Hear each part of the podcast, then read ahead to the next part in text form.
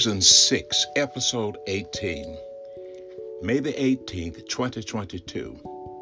Hi, I am Lewis Lampley. Welcome to this edition of Journey of Discovery. In this episode, I will conclude the two part exposition on this topic Obedience Through Faith, Part 2. In 1 John chapter 5, verse 1 to 5, we read, Everyone who believes that Jesus is the Christ has been born of God. And everyone who loves the Father loves whoever has been born of him. By this we know that we love the children of God when we love God and obey his commandments. For this is the love of God that we keep his commandments, and his commandments are not burdensome. For everyone who has been born of God overcomes the world. And this is the victory that has overcome the world our faith. Who is it that overcomes the world except the one who believes that Jesus is the Son of God? In the last episode, we came to a better understanding of these words Everyone who believes that Jesus is the Christ has been born of God. In this episode, I will finish verse 1 and examine verse 2 and 3.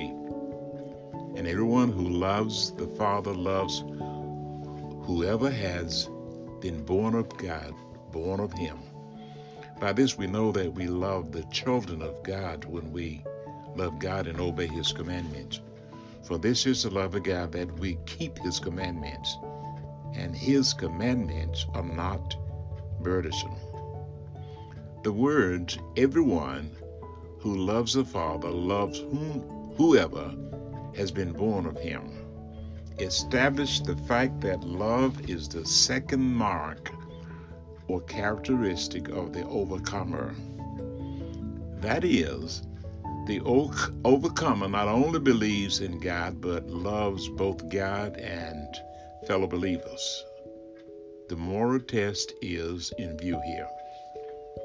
In 1 Peter chapter 4, verse 7 to 10, Peter issues a warning and gives his readers a couple commands. The end of all things is at hand. Therefore, be self controlled and sober minded for the sake of your prayers. Above all, keep loving one another honestly, since love covers a multitude of sins. Show hospitality to one another without grumbling.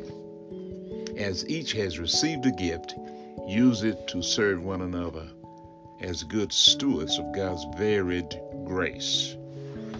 In verse 2, twice John repeats the phrase, keep his commandments to stress the fact that obedience is the third characteristic or mark of an overcomer. As a matter of fact, John weaves faith, love, and obedience all together inextricably. They exist mutually as a dynamic relationship that is, as the genuine proof of love is obedience, to the genuine proof of faith is love. The word keep conveys the idea of constant obedience. For example, the following passages demonstrate the aforementioned characteristics. So Jesus said to the Jews who had believed in him, If you abide in my word, you are truly my disciples, and you will know the truth, and the truth will set you free. John chapter 8, verse 31 and 32. If you love me, you will keep my commandments. Whoever has my commandments and keeps them, he it is who loves me. And he who loves me will be loved by my Father, and I will love him and manifest myself to him. John chapter 14, verse 15 and verse 21. And John chapter 15, verse 10. If you keep my commandments, you will abide in my love, just as I have kept my Father's commandments and abide in his love. Constant obedience, then, is the third characteristic of an overcomer or true Christian. In verse 3, John adds another dimension to the word commandments by saying, and this and his commandments are not burdensome. That is, in contrast to the burdensome man made religious traditions of the Jewish leaders stated to us in Matthew chapter 23, verse 4. The yoke of Jesus is easy and the burden light. That is exactly what Jesus said in Matthew chapter 11, verse 30. Come to me, all who labor and heavy laden, and I will give you rest. That invitation was issued after these words Woe to unrepentant cities. Then he, Jesus, began to denounce the cities where most of his mighty works had been done, because they did not repent. Woe to you, Chorazin! Woe to you, Bethsaida! For if the mighty works done in you had been done in Tyre and Sidon, they would have repented long ago in sackcloth and ashes. But I tell you, it will be more bearable on the day of judgment for Tyre and Sidon than for you. And you, Capernaum, when you be exalted to heaven? You will be brought down to Hades. For if the mighty works done in you had been done in Sodom, it would have remained until this day. Matthew chapter 11, verse 20 to 25.